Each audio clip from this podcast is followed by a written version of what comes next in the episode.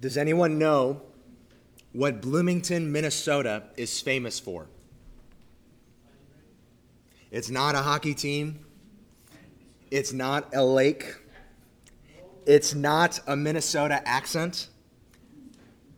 Minnesota. Uh, it's a shopping mall. Yes, the Mall of America.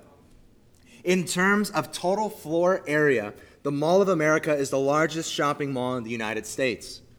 Now, if you think Baskin Robbins' 31 flavor options is bewildering, the Mall of America has over 500 stores. Now, if you have if you're looking for anything, you will most likely find it here. But you'll most likely need the navigational skills of Magellan to find it. The Mall of America has 12,287 parking spaces. But it's so much more than a shopping mall. And no, I don't think that's its slogan. It has movie theaters, an amusement park with like actual full size roller coasters, a mini golf course, an aquarium, and they're even proposing to add an indoor water park. Needless to say, I don't think the Mall of America is as concerned with online shopping as much as other brick and mortar retail venues. The Mall of America is a holy site for American capitalism. It is the ultimate marketplace. In many ways, it's similar to what the landscape of religion, particularly Christianity in America, has become a marketplace. There are options upon options upon options. And people get to sort through those options to see which one best satisfies their personal preferences. Stores, to guarantee a stable stream of customers, will seek to uh, capture the corner on the market for a certain niche. So if you think you go into a mall Think of a store like Lids. I don't know if you're familiar. Lids is the hat store. If you're interested in hats, you go to Lids. Lids have pretty much figured out how to get all the people who like hats to come to their store and nowhere else. In a mega mall landscape of churches, churches get to specialize to appeal to certain corners of the market, even if they do this subconsciously. This is because when you're shopping in a mall with over 500 stores, customers can afford to be picky. The same goes for shopping or scoping the church landscape in America. Christians find their way to what is biggest, to what is best. And then every week turns into an evaluation of the church's performance. How exciting was the preaching? How good was the music? How many programs do they have? What are their youth ministry like? And it's ironic because people get so caught up in evaluating the performance of something like preaching that they don't let the preaching of the word evaluate them. And as soon as performance goes down, people leave to go to another church where they receive all the benefits without any commitment. Now, we have to be really careful here, and I am included in that. We can focus on and bemoan the marketplace mentality of American Christianity so much that we turn into self righteous curmudgeons. We're right, they're wrong, we're just going to do it our way, not care about them at all we can turn into that and wind up never praying for or rejoicing in the ministry of the gospel at other local churches. We must not do that. With that said, in light of the landscape that we're in, in light of this marketplace, it's all the more important to know what a biblical, healthy church is. How many of us have spent most of our lives going to a church and we can't come up with a definition of what a biblical local church is supposed to be? Now, it's important to know, especially in light of our environment and this marketplace, that church vitality and church success is not best defined by how well a church meets the demands and needs of its customers or its members. Certainly, churches should be sensitive to the spiritual needs and even the preferences of their people. But this can't be the central criteria for our methods. The most successful churches in the marketplace may draw in big crowds, may have many consumers. But what did they win them with? What did they win them with? Did they win them with an experience, an atmosphere, a coffee shop? Did they win them with relevance? Did they win them with a concert? It's been said many times. What you win them with is what you win them to. So, in those cases, you may not have won them to a gospel church, but to a social club with a bunch of people just like them.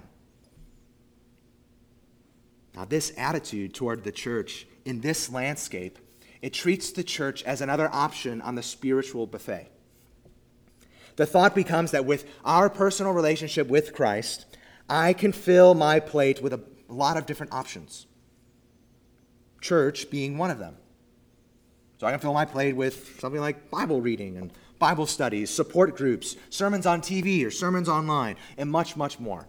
So to go away from the Mall of America, then uh, the landscape becomes like Golden Corral. A lot of different options. And if I feel like putting church on my plate, I can. But it's not necessary. There are a lot of other good things. Well, friends, church is more than another option. Church is more than something to consume. The church is important because it's important to Christ.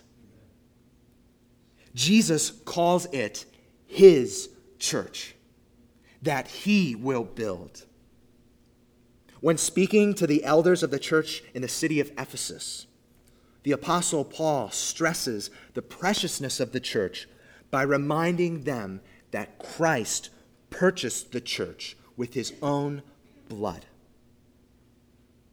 And throughout the New Testament, the church is called the body of Christ, the dwelling place of the Holy Spirit. But yeah, those people are probably right. The church is probably just inconsequential. Not something we should cherish, not something we should think through. Of course, that's sarcastic. There is a mountain of evidence that says otherwise, that says the church is vitally important. And considering the importance of the church, we should think through how the Bible defines a local church. And that's what we're seeking to do today. And I pray that it will challenge some of our understanding, some of our tendencies, some of our attitudes, and that it will honor the church's founder and Lord, Jesus Christ. So take a Bible, and whereas we normally spend time focusing on one particular passage, we're going to be in several different passages today. And I'll do my best to tell you when it'll be most helpful for you to turn to a particular passage. I even looked up the page numbers in advance, so don't worry. Um, and just kind of as a side note going into this, a lot of this is not original to me. Like I've been helped uh, by teachers, I've been helped by uh, ministries uh, such as Nine Marks. I've been helped by men such as Mark Dever, Jonathan Leeman, Greg Gilbert, Gregg Allison, uh, jo- um, Bobby Jamieson. Those men have helped me shape really the rest of this study. So if you'd like to read more in depth, I got a bunch of books, and I'm totally willing to let you borrow them. So come if you want to know more about this, ask me about that. Today's time uh, will have a lot of information, and I don't want to be choppy and robotic, uh, but I do want you to be able to follow along with what I'm presenting. So, um, the lay of the land ahead. okay? The main goal is to define what a local church is. And before we do that, we'll briefly see how we get to the church in the story of the Bible. Then we'll give a basic definition of what a local church is. We'll see what's not in that definition, and we'll see what is in that definition. Okay? Basic lay of the land ahead. So, some preliminary matters. How do we get to the church in that whole story? And I'm not talking about directions, I'm talking about a story, maybe more precisely, a plan. From the beginning, God's plan was to display his glory not in individuals, but in a corporate body. You can just look at Genesis. Genesis 1. God does not create one person, he creates two people who had the ability to produce more. Then you go to the flood in Genesis. God saved not just Noah, but several families connected to Noah. And in Genesis 12, God calls Abram, a pagan, to make a new people. God doesn't just glorify himself through Abram, an individual. He says, I will make your descendants as numerous as the stars in the sky. This is God's plan. And you go even into Exodus. God deals not just with Moses, but with the entire nation of Israel. So, one author writes that God has consistently had a plan to glorify his name through groups of people he chose and took as his own. So, when you're talking about the story of the church, that story begins with God's pattern seen in Israel. And then the word translated church, ecclesia, that word occurs 114 times in the New Testament it carries the sense of an assembly or a congregation of people. And as we said earlier, Jesus founded his assembly. Jesus founded his own ecclesia, his own church. We see this in Matthew 16. From there, Bible authors use that word, ecclesia, to describe both a local congregation and all Christians everywhere. Now, the majority of the time, though, it's the former. Ecclesia is used to describe local congregations, concrete assemblies of those who have been baptized and who meet at a specific place. And even at the beginning of Revelation, Jesus addresses local churches. So let's work towards a basic definition. Go ahead and turn to Matthew 18. Matthew 18, you'll find it on page 823. 823, verse 20. And you read this verse, it's short when you find it, and uh, you can recite this verse the next Bible study you have at your home. I'm kidding, don't do that. Um, Matthew 18, verse 20. Page 823. It reads this For where two or three are gathered in my name, there I am among them. Christians have used this verse in a variety of ways. Some well meaning, seeking to find comfort, but not in the way that it's intended. The context of this verse, where this verse is situated, as many of you know, is the process that Jesus gives of how to deal with a Christian who is sinning. That's often called church discipline. More on that later. You'll see that the last step in this process Jesus gives is to take the person to the church. Verse 17. Now, who is the church exactly? Well, verse 20. It's a group that is gathered in Christ's name. And think about what it takes for that to happen for a group to gather in Christ's name they first have to believe the gospel of Christ, and that comes from hearing about Christ. And then they need to agree that they believe in the same thing, that they agree on the what of the gospel. Then they need to affirm that each of them believes the gospel. They need to affirm the who of the gospel the gospel confession and the gospel confessor. And all that process requires structures to facilitate that. So you see the signs of baptism and the Lord's Supper, signs of entrance that we have affirmed your profession of faith, and that we continually affirm your profession of faith through the Lord's Supper. It's how the church is distinguished from the world and is contained, is preserved. So you work from this text, and you work from others that describe the visible signs of the church, the ordinances, that describe who belongs to the church, the functions of the church.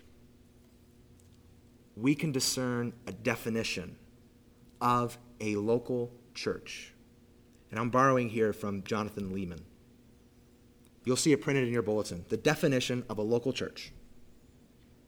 A local church is a group of Christians who regularly gather in Christ's name to officially affirm and oversee one another's membership in Jesus Christ and his kingdom through gospel preaching and gospel ordinances. Now, it's a little clunky, there's a lot there. And we're going to break down each, parts, each part of that definition. But for a second, notice what's not there. And we'll run through this briefly. Some distinctions to keep in mind. Notice in this definition that a church is not the church. That means the universal church, or also known as the Catholic Church, small c Catholic. That is, all Christians everywhere throughout history. The universal church and the local church, specific gatherings of Christians, there's a distinction between those things. You read this definition, you also notice that a church is not the kingdom of God. There's a distinction between the rule of God, the rule of God that's here and that will one day fully arrive when Christ returns. There's, there's a distinction between the church, a local church, and the rule of God. Now, God has reestablished his rule in the person of his Son, Jesus Christ through Jesus' life, his substitutionary death, his victorious resurrection. And God's re-established rule is now visible. It's visible in the church. Those who have entered that kingdom via their faith response to the king. So think of churches then, not as the kingdom, but as outposts or embassies of the kingdom. You read this definition and notice that a church is not a building. You flip to Ephesians chapter 5. Ephesians chapter 5, you'll find verse 25. You'll find that on page 979 if you're looking at the Pew Bible, 979. Ephesians chapter 5, something I want you to see, uh, and even important for married couples, believe it or not. Ephesians 5, verse 25. Noticing that the church is not a building. This verse comes in the middle of Paul's instructions to married couples. And it says this Husbands, love your wives. How? As Christ loved the church and gave himself up for her. Christ gave himself up, not for a place, but for a people. While it's common in our language to associate the church building with the church itself, the church is more precisely a group of people. That's why I usually open up our time together with the words, Welcome to this gathering of Old Oak Bible Church. Most fundamentally, Old Oak Bible Church is a people who gather. You read this definition of a local church, you'll see that a local church is not a statistic. It's not a statistic. If a church is composed of people, of individuals, then they should be viewed as people, as people purchased by the blood of Christ. They should not be viewed as numbers. When we view individuals as statistics and overvalue numbers, we begin to love the church we want instead of loving the church we have. We miss out on the people right in front of us. Read this definition, you'll see a church is not a spiritual center. Church is not a spiritual center. Its purpose is not for people to get their fill of motivational speaking. As we said in the introduction, church is not another option on the buffet line. We'll see that while churches are meant to encourage Christians to grow in their walk with the Lord, they exist more for people to consume. They exist first for its people to provide for one another. Finally, you read this definition of a local church, and you'll notice that a church is not a nonprofit charity. A church is not a nonprofit charity. A church's highest purpose is not community service. Although churches can certainly be used by God to help the physical needs of its communities, yes. But its highest purpose is to proclaim Christ and seek to alleviate not just temporal, physical suffering, but to alleviate eternal suffering. It's trendy now for churches to emphasize that church is not just about what happens inside the four walls of the building. And I really appreciate the heart behind that sentiment. I really do. But a group that only exists for community service, friends, that's not a church. So, we've noticed some things about a biblical definition of a local church that we might expect to be included, but aren't included. What, what is actually in the definition? Let's read it one more time. Again, it's in your bulletin. A local church is a group of Christians who regularly gather in Christ's name to officially affirm and oversee one another's membership in Jesus Christ and his kingdom through gospel preaching and gospel ordinances. We can break this down into five different parts also printed in your bulletin. Number one, a group of Christians. Number two, a regular gathering. Three, affirmation and oversight. Four, representing Christ and gathering in his name. And five, the use of preaching and ordinances for these purposes. Rest of our time is going to cover each one of these parts in turn. Okay, number one, a group of Christians. Now, what do you need to know to know what this means? A group of Christians. Now, the group part, pretty simple, pretty self explanatory. Group, multiple people. But a group of what? A group of Christians. So, what do you need to know? To know what this means is what a Christian is. And, friend, can you answer that? Can you answer what a Christian is? Well, maybe you say it's someone who believes in Jesus. I would say, yes, you're certainly right. That's absolutely a part of it. But can you fill that out with any more detail? Why do Christians believe in Jesus? What does that make true of people then? Well, let's turn to a passage of scripture that really summarizes this. 2 Corinthians chapter 5. You'll find that on page 966. 2 Corinthians chapter 5.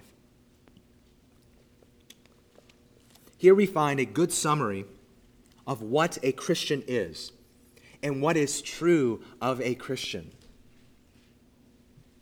2 Corinthians 5. And we'll begin in verse 17.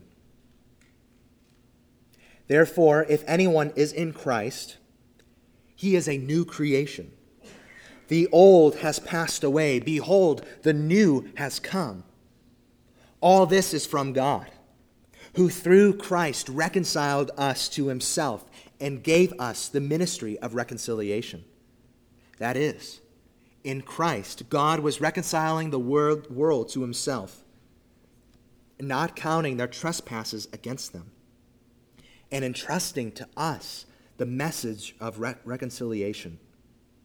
Therefore, we are ambassadors for Christ God making his appeal through us.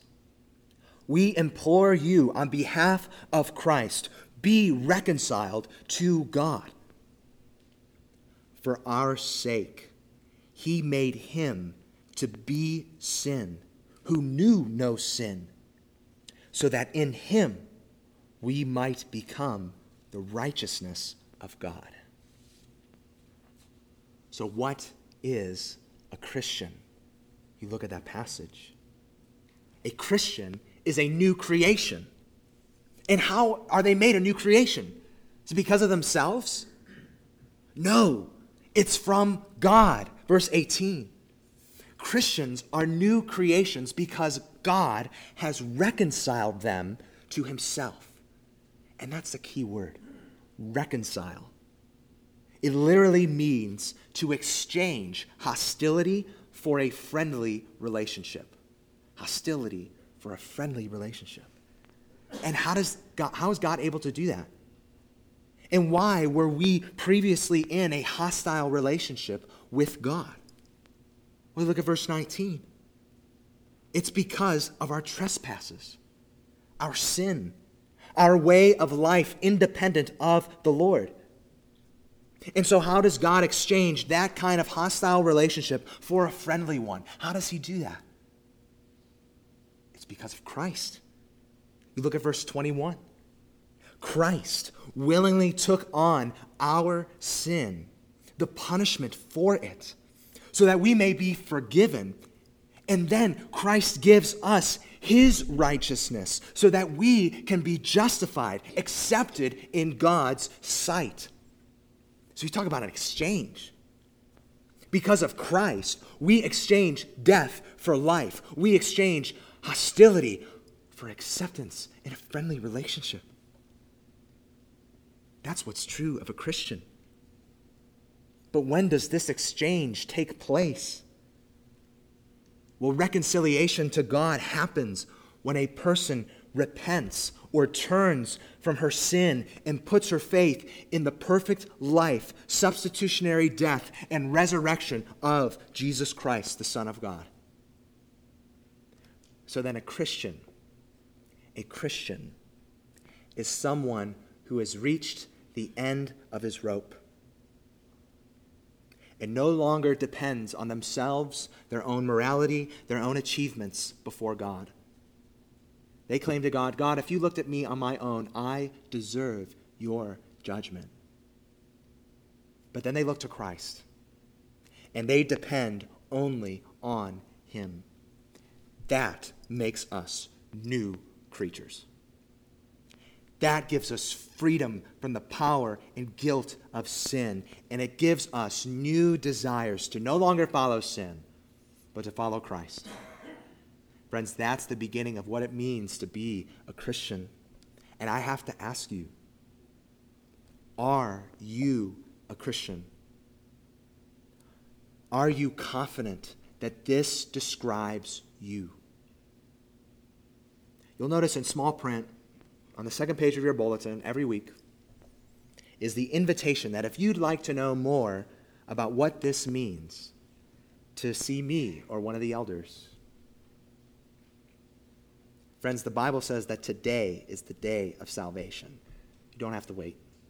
You don't have to clean yourself up first. Tomorrow is not guaranteed. So, a local church is a group of these kind of people. Christians. But being a Christian means more than being reconciled to God. Yeah, believe it or not. We are not just reconciled to God, but also to God's people. We see this in Ephesians 2. You can turn there if you like, it's on page 977. In Ephesians 2, after the Apostle Paul describes the great salvation that God has given us in Christ, he turns to describe what this now means for the relationship between Jews and Gentiles who believe in Jesus, who believe in the same Lord, but are very different from one another. And so, this relationship between Jews and Gentiles, by extension, applies to all Christians, how they relate to one another. Ephesians 2, beginning in verse 14.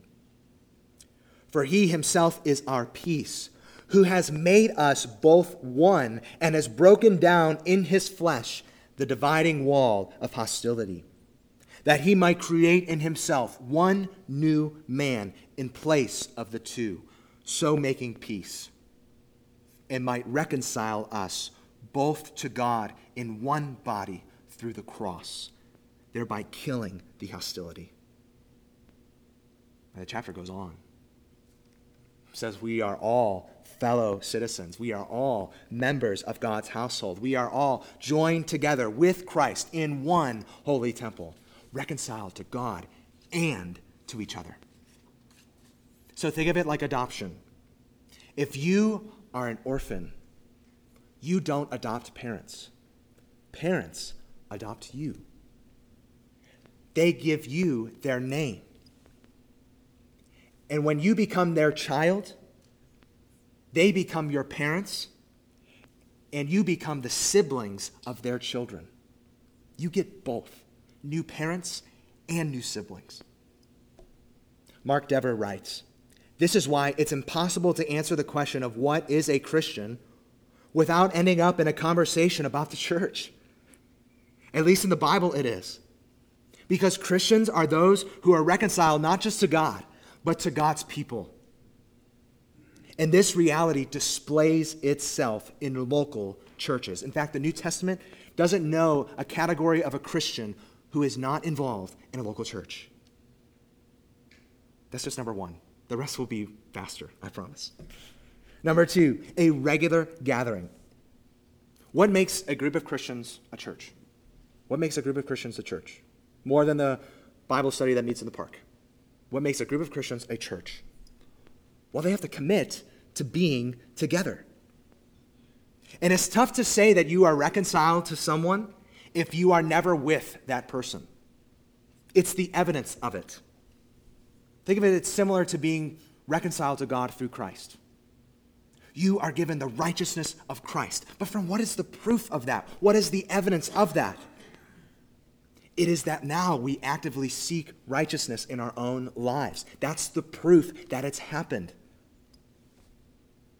So, committing to our new brothers and sisters in a local church is how we demonstrate, it is how we prove that God has reconciled us to himself and to one another. So, turn to Hebrews chapter 10, an important passage for this subject. You'll find this on page 1007. Hebrews 10. I'm going to find verse 23. It reads this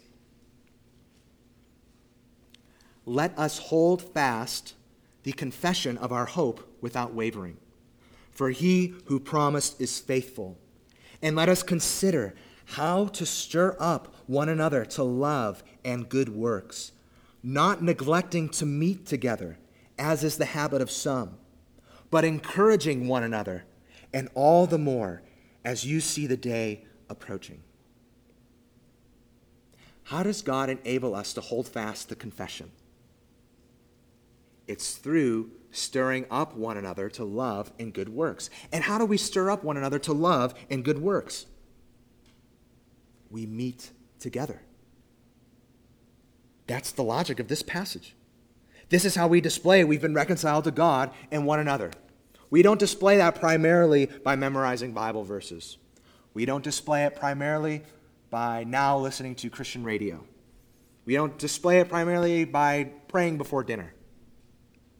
No, we display that we've been reconciled to one another, as one author puts it, by increasingly showing a willingness to put up with, to forgive, and even to love a bunch of fellow sinners. Is that true of you? That's who churches are full of reconciled sinners. Christian, love your new brothers and sisters by committing to a concrete group of them, even with all their faults. Like a family, persevere with them. Don't discard them at a drop of a hat. You wouldn't do that with your family. So, a church is a group of Christians who regularly gather together And we want to ask ourselves if we have committed to do this. And I don't want to browbeat here. I pray that we can all cultivate the desire to display the reality Christ has won for us, that we are reconciled to God and to each other. So, how do Christians who regularly gather act toward one another? What are their responsibilities and duties to each other? This gets at the, thir- the third part of the definition. Christians in local church officially affirm and oversee one another's membership in Christ. Christians are those, Colossians 1:13, who have been delivered out of the domain of darkness and transferred into the kingdom of God's Son as we discussed in Matthew 18, in order for Christians to agree to meet together, in order for Christians to be a part of the same church, they have to affirm something about one another. They must affirm that they are truly a part of the church, that they indeed have been transferred into the kingdom of God's Son via their faith in Him. And Jesus calls this affirmation exercising the keys of the kingdom. More on that in a couple in the coming weeks.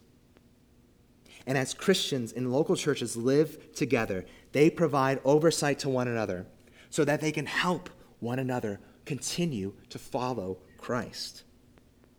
And they continue to affirm one another's profession of faith.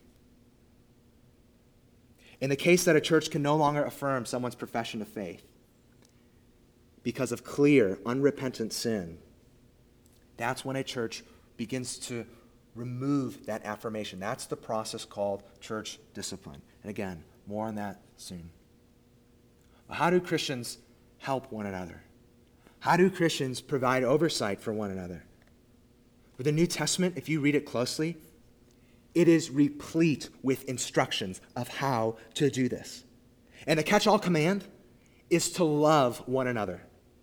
And from this flows the commands to seek unity and peace with one another, to care for one another's physical and spiritual needs, to hold one another accountable, to teach one another, to be patient with one another, to pray for one another, to be examples for one another. It keeps going.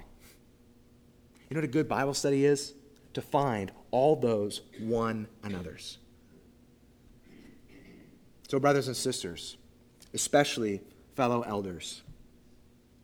How will we answer to God when He calls us to account of how we loved and served His church?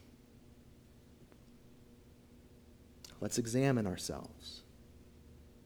Jesus paid it all. Now all to Him we owe. Examine our hearts, our patterns, our approach to when we gather together. Can we increase our love and care for one another? Can we go out of our way to do something we normally don't do for someone? Friends, this, this is the very body of Christ. In Acts 9, Jesus confronts a terrorist of his church. And he goes to Saul and he says, Not, Saul, Saul, why are you persecuting these people? Jesus doesn't say that. He says, Why are you persecuting me? That is how closely our Lord identifies with his church.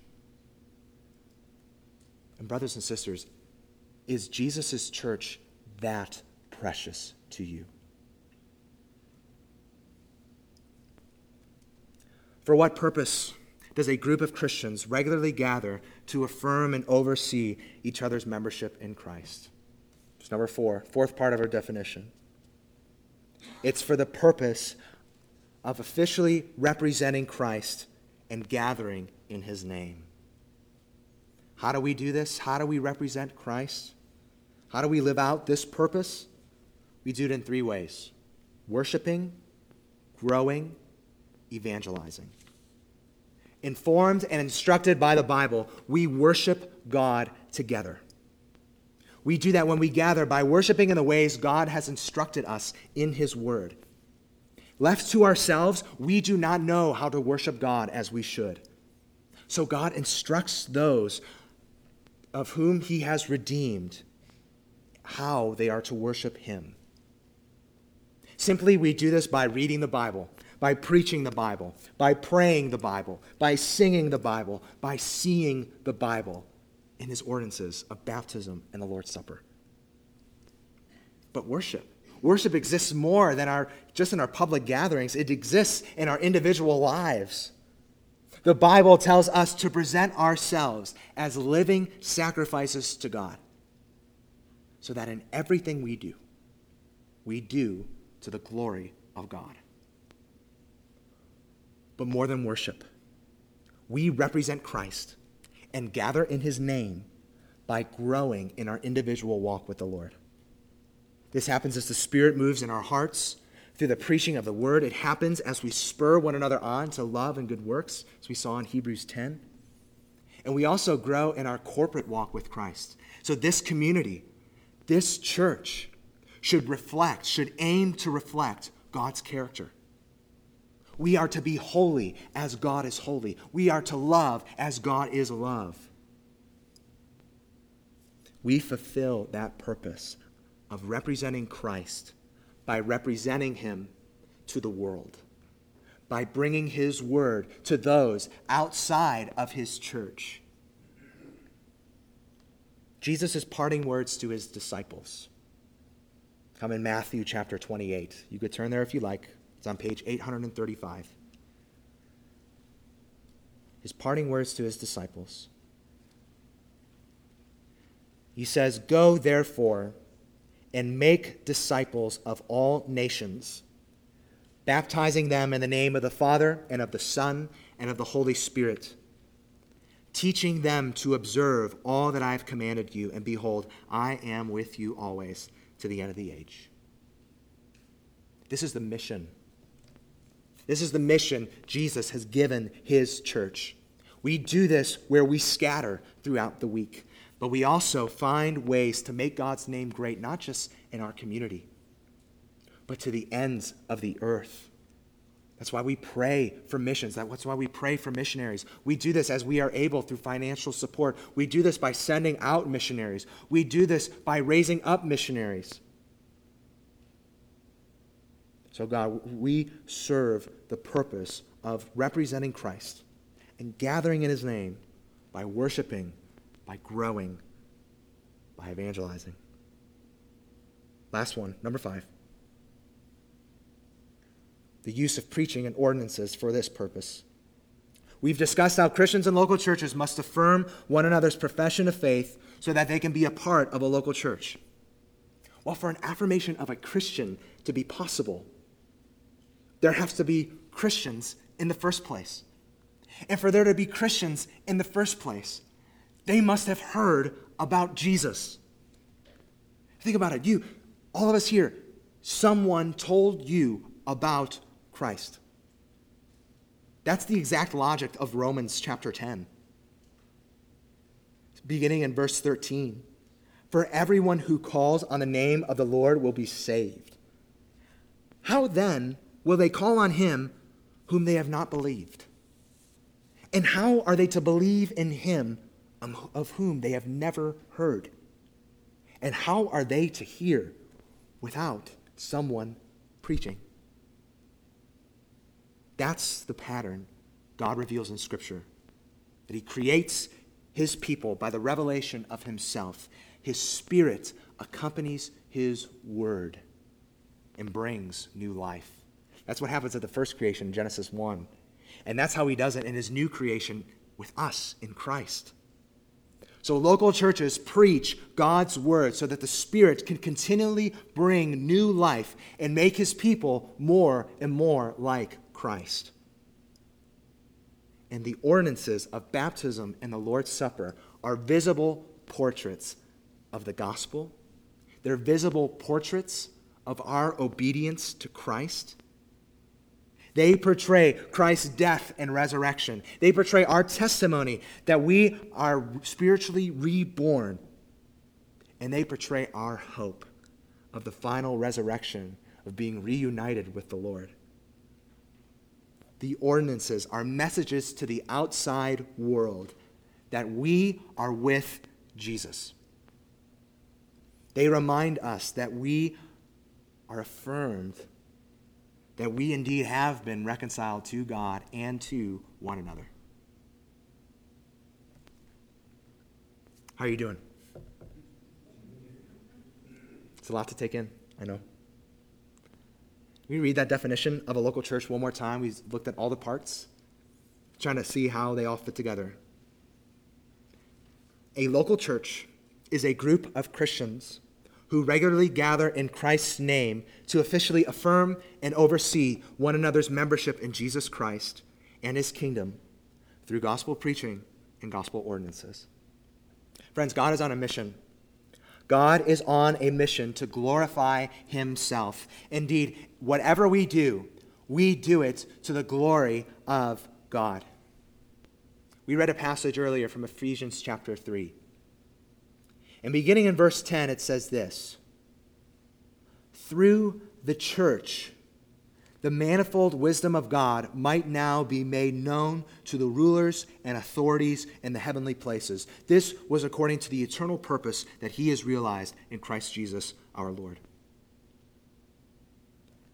How is God's wisdom and glory made known in this present age? It's the first three words that I read through the church, through the blood bought people of Christ. Brothers and sisters, don't think that this is not important. Let's pray.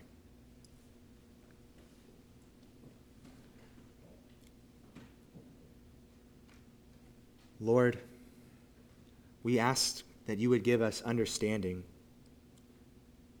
We ask that you would help us to process what you have given to us in your word.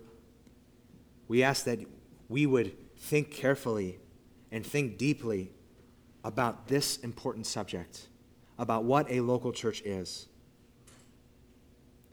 God, in asking for your help, we also say thank you. Thank you for reconciling us to yourself. It did not come at a cheap price, it came at the costliest price imaginable the blood of the Son of God. Jesus, thank you. And help us display the reality that we are reconciled to God and to each other. Help us, Lord, we pray. In Jesus' name, amen.